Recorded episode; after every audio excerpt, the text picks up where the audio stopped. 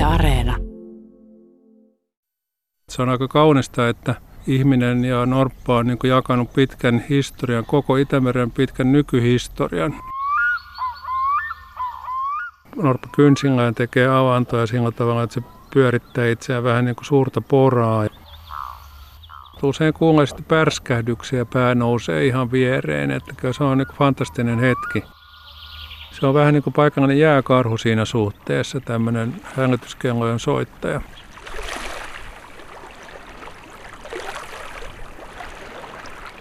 Monissa paikoissa ja monin keinoin on tutkimusvälineistöäni kuljetettu merellä ja meren äärellä, myrskyävillä syysvesillä ja silmänkantamattomilla jäälakeuksilla. Ja poikkeuksetta sen omistajaan on suhtauduttu ymmärtäväisesti. Näin kiittelee hyljetutkija Eero Helle kalastajia ja hylkeenpyytäjiä saamastaan tutkimusavusta kirjansa Hylkeiden elämää esipuheessa. Kirja on kirjoitettu vuonna 1983. Se alkaa hauskasti otsikolla Miksi olla hylje? Siinä aloitetaan aika kaukaa ja kuvataan evoluution jännittävää ja arvaamatonta kulkua, miten elämä nousi maalle vähän vähältä vuosimiljoonien kuluessa ja sitten yllättäen maalla elävien nisäkkäiden joukosta osa lähti sitten takaisinpäin veteen. Ja vuosituhannet ja veden vastus muovasivat niiden kehot virtaviivaisiksi, karsivat turhia ulokkeita, saivat raajat evämäisiksi ja pyrstömäisiksi, ja hylkeiden tapauksessa ne kehittyivät vähitellen kahden maailman kansalaisiksi, elämään maan tai jään ja veden rajalla. Ja kun mannerjää 10 000 vuotta sitten suli, niin hylkeet olivat paikalla Itämeressä ensimmäisten joukossa. Ja pian sitten saapuivat myöskin ensimmäiset ihmiset tänne Itämeren rannoille, ja siitä pitäen tätä yhteiselämää on täällä eletty. Mutta vaikka ihmisten ja hylkeiden yhteiselämä on siis ollut pitkä täällä Itämeren rannoilla, niin hylkeitä tunnettiin pitkään hämmästyttävän huonosti. Aiemmasta hyljekirjallisuudesta ennen tätä Hylkeiden elämää -kirjaa oli vierähtänyt jo aika tovi, yli 100 vuotta. Sillä vuonna 1855 ilmestyi aihetta käsitellyt teos Suomen maan meripedot maalikuvilla selitetyt. Hylkeiden elämää -kirjan ilmestymisen aikaan myöskin huoli hylkeiden tulevaisuudesta oli herännyt ja oli selvinnyt, että niillä on lisääntymisongelmia ympäristömyrkkyjen takia. Nyt vuosikymmeniä myöhemmin lisääntymisongelmat vaivaavat Itämeren norppia edelleen jonkin verran. Ja lisäksi huoleksi on noussut kevätjäiden vähyys, joka vaikuttaa niiden lisääntymiseen paljon enemmän kuin harmaahylkeisiin, kertoo WWF:n Itämeren hyljetyöryhmän puheenjohtaja Antti Halkka. Hän on seurannut Itämeren hylkeiden elämää vuosikymmeniä ja on nyt väitellyt vastikään muuttuvan ilmaston vaikutuksesta muun muassa Itämeren norppiin. Me tapaamme Helsingin Lauttasaaressa tässä kesän kynnyksellä, jolloin hylkeiden elämässä eletään karvanvaihtoaikaa ja poikasten ensimmäinen kesä käynnistyy kalastusta harjoitellen ja maailmaa tutkien. Lauttasaari on itse asiassa se paikka, mistä Antti Halkan matka hylkeiden maailmaan aikanaan alkoi.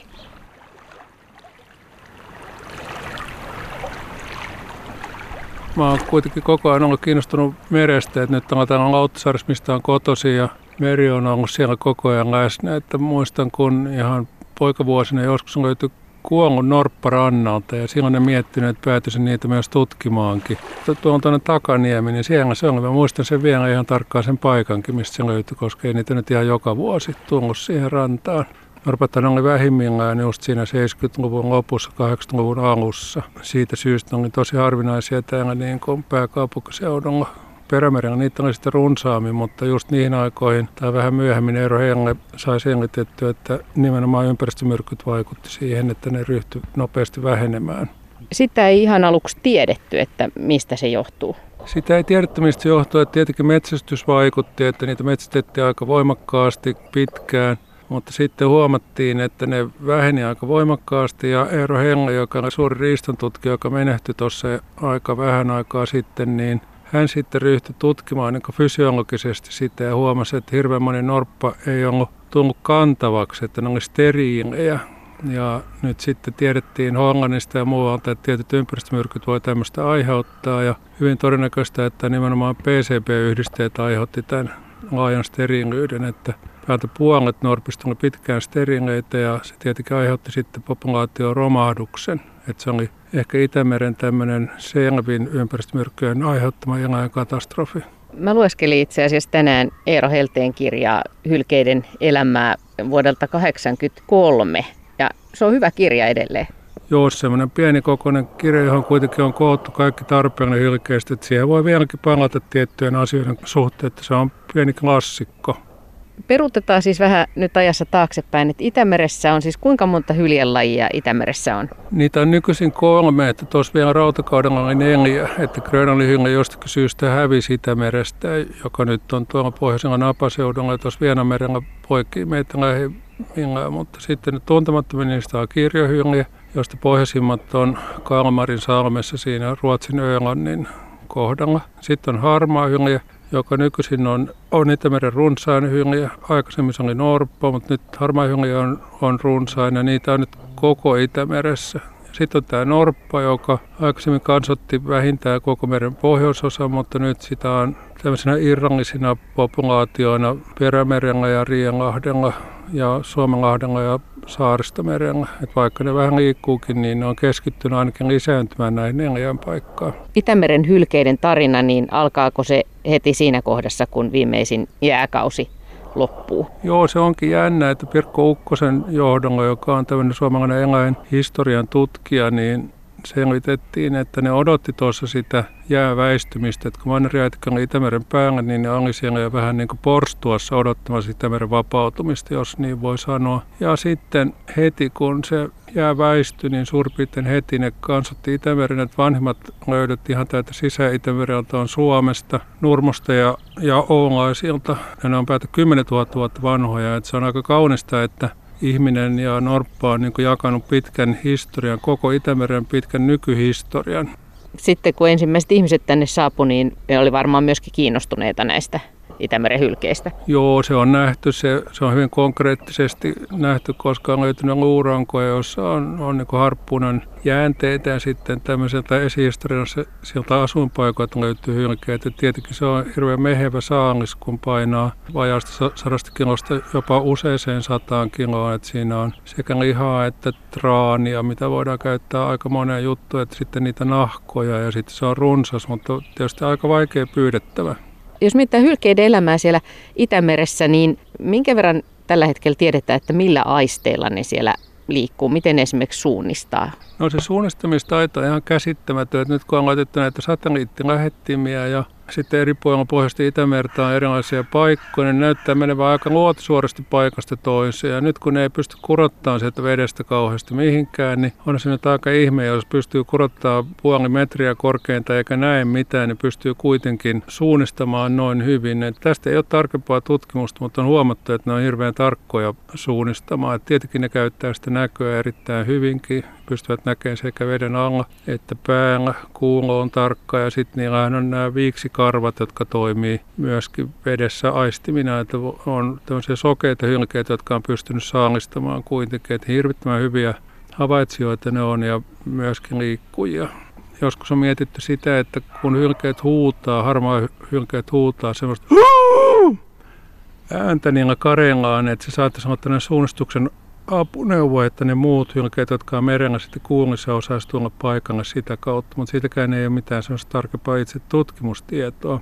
Kuinka tärkeässä osassa tämä ääntely on? Äänteleekö hylkeet yleensä toisilleen? No, täällä kirjohylkeillä, joita siis ei oikein Suomessa olekaan, paitsi Tenojokeen silloin täällä nousee kirjohylkeitä. Sitten tuolta Itämereltä varmaan ne jonkun verran liikkuu, mutta ne on hyvin paikallisia. Mutta että niillä on huomattu, että niillä on vähän tällaista reviirityyppistä ääntelyä veden alla ja norpallakin on jotain. Mutta on tutkittu hyvin vähän tätä hylkeiden veden alasta ääntelyä, mutta huomattu kuitenkin, että sitä on. Näiden merinisäkkäiden ääntelyä tietysti on tutkittu sitäkin varten, kun armeijat on kiinnostuneita sukellusveneiden jahtaamisesta, että oikeastaan puolustusvoimat saattaa tietää merinisäkkäistä enemmän kuin muut tutkijat. Että huomattiinhan muun muassa, että silakkaparvet päästi sen tyyppisiä ääniä, joita luultiin pitkään sukellusveneeksi. Että sitten silakkatutkijat huomasivat, että se onkin silakan ääni ja ruotsalaiset huomasivat, että he onkin sitten silakoita luullut sukellusveneeksi, että se on tietysti huvittava asia, mutta samalla se paljasti kiinnostava biologisen yksityiskohdan. No mitä harmaahylkeet ja norpat, meidän Itämeren hylkeet, niin mitä ne tekee tähän aikaan vuodesta tässä touko-kesäkuun vaihteessa?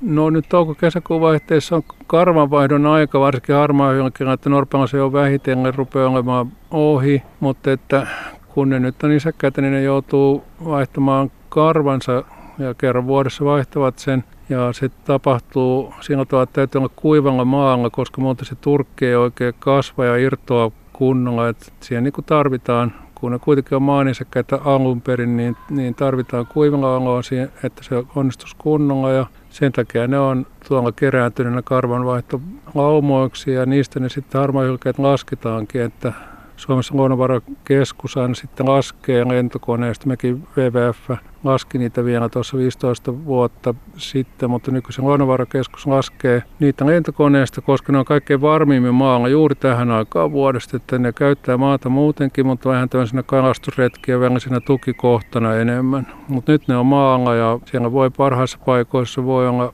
parikin tuhatta tai 1000 on ihan tavallinen määrä tietyissä paikoissa, ihan kylkikylissä niin kuin silakat purkissa, mutta vähän suurempina vaan. Lentokoneesta ne kuvataan ja sitten digitoiduista kuvista prikataan ne hylkeet, että voidaan aika tarkkaan nähdä, että aita on vielä yksi ja aita 678 tässä luodolla. Ne tosiaan kuvataan ja sitten voi rauhassa jälkikäteen laskea. Onko se hyvin pieninä niissä vai voiko niistä tunnistaa jotain erikoisen näköisiä kavereita, että ai, tämä on taas täällä? No on ollut tämmöisiä punaisia hylkeitä, joista ei oikein tiedetä, mistä se johtuu, että onko se joku Turkissa vikana. Kyllä sitä on saatu jotakin, mutta on nähty myös punaisia hylkeitä tai poikkeuksen suuria, että kyllä niistä niitä piirteitä näkee. Ja sittenhän koiraat, vanhat koiraat on tämmöisiä tummia ja suurikokoisia, että ne pystyy erottamaan. Sitten taas naaraita ja nuoria ei pysty niin hyvin erottamaan. Kuinka vanhaksi hylkeet yleensä voi elää? No kyllä kymmeniä vuosia, että muistaakseni 30-40 vuotta on se maksimi-ikä, ja koska ne rupeaa lisääntymäänkin vasta tuossa 4-5-6-vuotiaana, niin siinä tietysti tarvitaankin sitä ikää, mutta hämmästyttävän vanhoiksi, lähes verrattavissa ihmisen ikään. Se on jotenkin liikuttavaa ajatella, että siellä samalla vesialueella siinä voi siellä pinnan alla elellä melkein saman iän tämmöinen hylje kuin niin siinä pinnan päällä joku asukas. Joo, ja ne on kokeneet ympäristössä, että varmasti ne tuntee sitten sekä veden alta että veden päältä. Tuossa näin, kun joku kyhmijoutsi selvästi tunsi ihmisen, joka se kyhmijoutsin porhalsi uskomatonta vauhtia, kun se tunsi tällaisen henkilön, joka sitä syöttää, niin 150 metriä oli kauheata vauhtia, siis hyvin kaukaa tunsi, niin aivan varmasti vastaavasti hylkeet tunnistaakin sitten vaikkapa jonkun ihmisen, joka suhtautuu niihin myönteisesti tai kielteisesti. No toisinpäin, onko hylkeissä helppo erottaa yksilöllisiä eroja? Sä sanoit jo jotakin värituntomerkkejä tai muuta, mutta onko sun esimerkiksi helppo tunnistaa ja erottaa niitä yksilöitä? No kun niitä harmaahylkeitä on niin paljon, niin se on vaikeaa, mutta koska niillä nuorilla harmaahylkeillä ja naaralla on tämmöisiä tummia kuvioita vaalealla pohjalla, niin voidaan katsoa, missä kohtaa ne kuviot on, että kun se turkki uusiutuu, ne tulee samaan paikkaan ja siitä syystä voidaan kuvatunnistuksella joko ihan katsomalla kuvia tai tietokoneohjelman avulla katsoa, että mikä se norppa oikein on. No sanoin norppa siitä syystä, että seuraavaksi tuli tähän Joensuun yliopiston tai Itä-Suomen yliopiston tunnistuskuvaustutkimukseen, jos sitä norppia taas tunnistetaan kiehkuroista. Ja sitä on tehty paljon Saimaalla, mutta harva tietää, että sitä on tehty Saaristomerellä, eikä sielläkin on huomattu, että ne norpat tulee samoihin paikkoihin. Että on saatu ratkaisevan hienoa tietoa siitä, koska ei ole tiedetty, että onko ne nyt sitten varmasti just ne samat norpat, jotka siellä Saaristomerellä on, mutta nyt siitä on sen verran kuvamateriaalia, että näyttää, että ne on ne samat norpat. Niin samat norpat vuodesta toiseen? Samat norpat vuodesta toiseen, että kun niitä on Saaristomerellä ja Riinlahdella ja Suomenlahdella ja Perämerellä, niin tuntuu, että ne on aika uskollisia niillä omilla alueilla. Ja nyt näillä satelliittilähettimillä on kanssa saatu tähän vahvistusta, vaikkakin on myös nähty, että jotkut yksilöt voi välttää pitkiä matkoja, mutta enimmäkseen ne pysyy sillä samalla alueella, joskin ne tekee hurjankin pitkiä kalastusreissuja. Tiedetäänkö sitä, että mitä ne nyt esimerkiksi tänä keväänä syntyneet poikaset, niin mitä ne tekee tähän aikaan ja lähteekö ne jonnekin kauemmaksi vai pysyttelevätkö ne kotiseuduillaan? No poikasia on merkitty myös paljon ja ne nyt on, että harmaahyljehän imettää vaan 2,5 viikkoa ja sitten se poikainen vierotetaan ja vaihtaa karvansa ja sitten se on sellainen pikkuinen hylje, joka aika paljon joutuu tulemaan toimeen omillaan, että kyllä ne saattaa vaeltaa pitkiäkin matkoja, mutta siinä menee niin opettelemisessa kalastamaan, opettelemisessa menee aikaa. Sitten norppa taas, se imettää ainakin 5 viikkoa. Siellä Saimaalla on huomattu, että saattaa olla pitempikin ja varsinkin niin emä voi pitää huolta poikasesta vähän pitemmäkin aikaa. Mutta sekin sitten vierotetaan lopulta, että kesään mennessä sitten ne poikaset ryhtyy liikkumaan itsekseen ja sitten Saimalla tietysti tiedetään sekin, että niitä on jäänyt näihin verkkoihin. Et sen takia nyt on tämä verkkokalastuksen rauhoitusaika niillä tärkeimmillä saamenorppa-alueilla, joka sitten päättyy valitettavasti vähän liian aikaisin ja niitä jää kuitenkin siihen verkkoihin. Et just sen takia, että nuoret liikkuu, niin ne jää verkkoihin ja sama tiedetään harmaahylkeistä, että ennen kaikkea nuoria harmaahylkeitä jää näihin rysiin. Keväällähän näkee näitä nuoria poikasia välillä nousemassa ihan yllättäviin paikkoihin. Täällä Lauttasaaren rannassakin on välillä näkynyt niitä. Joo, niitä on löytynyt vaikka mistä kaivoista ja maalta ja pitkältä maalta. Et en tiedä mitä ne etsii. Et etsiikö ne sitä emäänsä, etsiikö ne jäätä, etsiikö ne ruokaa. Mutta se on jo historiallisessa kertomuksessa tiedetään, että kaivosta saattoi kurkistaa hallin kuuttia. Sitten siihen toisaalta liittyy vähän tämmöisiä ikäviä juttuja, että jos jäät sulaa liian aikaisin ja jäät hajoaa ja ne joutuu keskellä sitä aika lyhyttä imetysaikaa siitä emästään eroon, niin sitten voi olla sellaisia laiheliinejä, että ne ei pysty pärjäämään ja niitä onkin viety sitten tuonne Korkeasaareen. Sen kyllä näkee sitten hylkeästi, että onko se semmoinen aika hyväkuntoisen näköinen vai onko se ihan laihainen, että on siinä kuoppa niskassa, että kokeneet ihmiset pystyy näkemään, että toi varmastikaan ei pärjää. Niin sä sanoit jo esimerkkejä, mutta että siis norppa ja harmaahylje poikkeaa kuitenkin aika tavalla toisistaan, vaikka ihmiset usein mieltää ne vähän niin kuin yhdeksi. Joo, poikkeaa, että norppa on aika pieniä, että painaa usein alle 100 kiloa tai tavallisesti alle 100 kiloa ja harmaahylje sitten on huomattavasti suurempi ja rotevampi.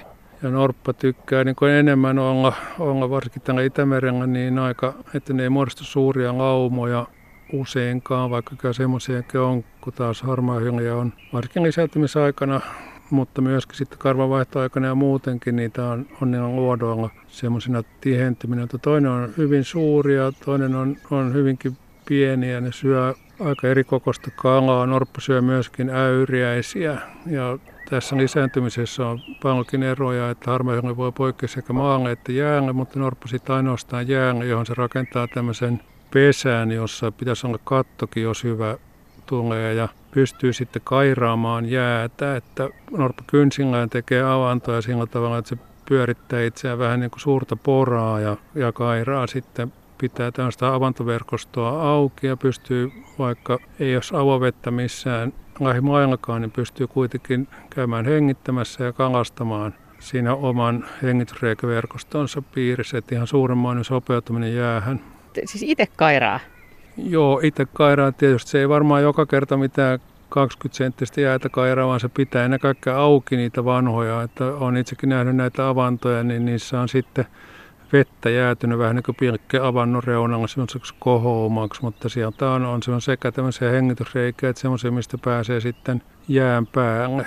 Se on tosi hieno selviytymistaito ja välttämätönkin, että ei tarvitse sitten mennä sen avoveden mukana kohti etelään sitä mukaan, kun meri jäätyy tai ettei missään tapauksessa ei ole mitään hätää, jos sitten jää johonkin, vaan pikemminkin se on sitten hyvä, jos on stabiilia jäätä, johon voi tehdä sen jääavantosysteeminsä ja odottaa sitten kevättä. Mitkä on suurimpia aukkoja meidän tietämyksessä tällä hetkellä, mitä tulee Itämeren hylkeisiin? Tietysti tästä suunnistamisesta ei tiedetä hylkeellä muutenkaan, mistä jo puhuttiinkin, mutta täällä Itämerellä ei tiedetä, että voiko norppa poikia maalle. Tai se tiedetään, että voi poikea maalle, koska ne on poikinut maalle, mutta voiko poikea menestyksekkäästi maalle. Että missä maailmassa ei ole norppia, mitkä elää semmoisessa paikassa, missä on vaan maata, vaan saaristoa, vaan kaikkialla jäätä. Että näyttää, että niin se maalle poikiminen on aika huono optio, kun merikotka voi olla siellä tai kettu.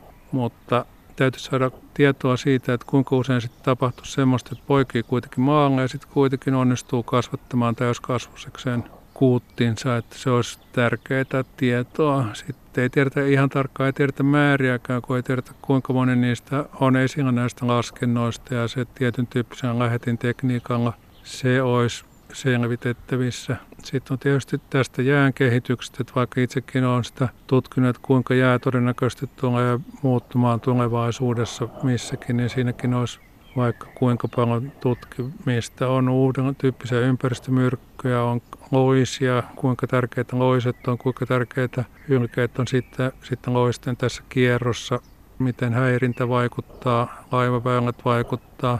Et niin kuin kaikessa on niin valtavasti aina, jos yksi kysymys ratkeaa, niin uusia avautuu. Sä oot vastikään väitellyt hylkeistä, tai hylkeet oli iso osa tätä sun väitöskirjaa ja myöskin tämä muuttuva ilmasto. Onko tilanne hyvin erilainen norpan ja harmaahylkeen kannalta, jos ilmasto lämpenee tästä kovasti? Harmaahyljehän se poikii myös Itämerellä maalle ja se poikii tuolla Britteensaarella vain maalle ja tuolla Hollannin, Tanskan, Pohjanmeren rannikolla. Että tiedetään, että se on sopeutunut maalle poikimiseen. Se tapahtuu vähän eri aikaan tuossa syksyllä ja alkutalvella se poikiminen. Siellä kun täällä se tapahtuu myös kummaa just maaliskuussa, kun sitä jäätään runsaammin. Mutta kuitenkin se maalle poikiminen onnistuu todistettavasti aika usein aika hyvin harmaahylkeellä, että se kanta on kasvanut. Mutta sitten norppa taas vaatii jäätä ehdottomasti, että kun se poikii joskus helmikuun puolivälissä tai lopussa, niin sen pitäisi pystyä parhaimmillaan rakentamaan se pesä ja sitten vielä imettää ainakin 5 viikkoa sitä poikasta siellä pesässä. Et se kuutti osaa kyllä uida, mutta se lämpötalous ei tykkää siitä, että turkki on märkä ja jos ei ole oikein jäätäkään, niin ei sitten saa kunnon pesääkään, niin jos se kastuu, niin se on huono juttu. Ja sitten taas ne mainitut pedot voi olla tuolla paikalle. Että siitä syystä norppa ja jää on tosi paljon sidoksissa. Että se on tämmöinen jään rakastaja, niin kuin sanotaan tietyistä hylkeistä, niin norppa on semmoinen ja sen takia se on yksi arktisen luonnon symboleista. Ja on hauska, että tämä Itämerikin on hyvin arktinen paikka, että Perämeren pohjukassa jäätalvihan kestää puoli vuotta. Tämä on kestänyt puoli vuotta viime vuosisadalla, ei se enää ihan tavallisesti kestä sitä aikaa ja nyt se on sitten kehittymässä huonompaan suuntaan. Mutta tarkoittaako tämä sitten sitä, että tulevaisuudessa voi olla niin, että norpat siirtyvät yhä pohjoisemmaksi niin pitkälle kuin Itämerta riittää?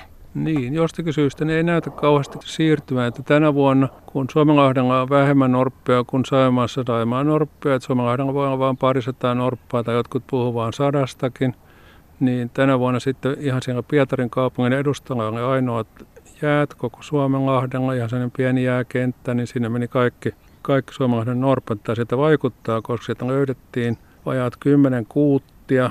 Sitten sieltä rannalta, kun ne oli joutuneet eroon emoistaan ja se jää meni ihan sohjoksi. Heikkokuntoisia niistä suuri osa ja siellä onneksi on tämmöinen merinesäkäs hoitola, joka otti ne sitten hoitoonsa. Et ne eivät lähteneet sinne minnekään, vaan koettivat etsiä perinteiseen tapaansa sinne ihan, että mistä sitä jäätä oikein löytyy, että tuolla on tuo kaikkein itäisin paikka. Antti Halkka, sun väitöskirjassa aiheena on ilmastonmuutos ja sen vaikutus muun muassa hylkeisiin, niin kuinka paljon esimerkiksi, kun me nyt puhuttiin, että tällä jäällä on iso merkitys norppien kannalta, niin kuinka paljon se jää sitten tulee muuttumaan? Onko siitä jotain järkevää arviota? No siitä on tietoa, että se on muuttunut nyt jo, että kun mitataan jäätalven pituuksia, niin ne on tuolla Saaristomerellä jo selvästi viimeisen muutaman vuosikymmenen aikana vähentynyt, että semmoista tosi kovat jäätalvet on jo nyt muuttunut harvinaiseksi. Nyt sitten voidaan laittaa ilmastomalli tehdä, jossa tutkitaan, että kuinka paljon jäätä on. Ja se on se saksalaisen Markus Maierin kanssa tehtiin tämmöinen malli ja huomattiin, että tämän vuosisadan loppuun mennessä jää vähenee tosi paljon. Ja me katsottiin myös näillä 4 alueilla, että kuinka paljon se vähenee. Muun muassa Saaristomerellä keskimääräinen jäätalven pituus siitä historiallisesta noin 3 kuukaudesta vähenee keskimäärin 3 viikkoa. Ja nyt kun se norppa pitäisi imettääkin 5 viikkoa, niin ei se 3 viikkoa mihinkään riitä. Ja tietysti kun se on keskimäärin 3 viikkoa, niin ne heikot jäätalvet on täysin jäättömiä siinä, että ei se niin lisääntyminen tule onnistumaan. Tämä vuosisadan lopulla siellä Saaristomerellä, jos sitten ei saada kohtuulliseksi tätä ilmastonmuutosta. Ja sitten siellä Perämerelläkin se heikkenee se jäätalvi, että sinne kyllä muodostuu tavallisesti joka vuosi jäätä. Mutta se koko Perämeri, kun on jonnekin talvina tuolla osittain auki, niin myrskyt pääsee rikkoosti jäätä, että sekin heikkenee pesimäympäristönä. Antti Halkka, sä oot vuosia ja vuosikymmeniä toiminut hylkeiden hyväksi ja ollut seurannut niiden elämää, niin oletko tavannut jotain erityisiä yksilöitä, jotka olisi jäänyt mieleen? Tämä oli tuolla Puuksäärissä. Se jäi mieleen, kun oli tuolla Puuksäärissä, joka on Suomen eteläisin saari. Se on yksinäinen majakkasaari, niin siellä oli hyvin utelias hylje. Mutta ehkä harmaa hylje, mutta ei niin kuin yksilöt, mutta sitten Se on vaikuttavaa, että kun veneen laskentoja tehtiin, että niitä ei tehdä enää sitten sillä pääsääntöistä veneestä, niin usein sitten luodonta, jos menee liian lähellä, että veneen laskennassa periaatteena on ollut, että sitten jos ne näyttää sellaisia merkkejä, että nyt ne ehkä menee kohta veteen, niin sitten käännetään se vene. Jos ne menee veteen, niin sitten ne saattavat tulla siihen lähelle venettä ja muodostaa sellaisen rintaman ja pärskiäkin vielä, että onko se jotain pelottelukäyttäytymistä vai mitä, ja saattavat seuratakin venettä, niin kyllä ne tuntuu ainakin utelialta. Mä joskus ollut just hieno kokemus semmoinen, että kun ollaan veneellä jossakin ja sitten siinä on hylkeitä ympärillä, alkaa nousta niitä päitä, niin se fiilis, että on itse kuvittelee, että on yleisöä, mutta sitten huomaakin, että ne hylkeet on niin kuin ympärillä ikään kuin yleisönä itse joutuu siihen näyttämölle. Juu, kyllä ne varmaan, en tiedä mitä ne pohtii sitten, kun ne näkee niitä ihmisiä, että onko, pitääkö ne niitä niin kuin outon hylkeinä vai minä, mutta usein kuulee sitten pärskähdyksiä, pää nousee ihan viereen, että kyllä se on niin kuin fantastinen hetki. Vaikka niitä olisi kuinka nähnyt, niin siinä ehkä just se, että syntyy vähän tällaista kontaktia, niin se on siinä hienoa. Miten sun mielestä tänä aikana, niin onko suomalaisten suhtautuminen Itämeren hylkeisiin muuttunut?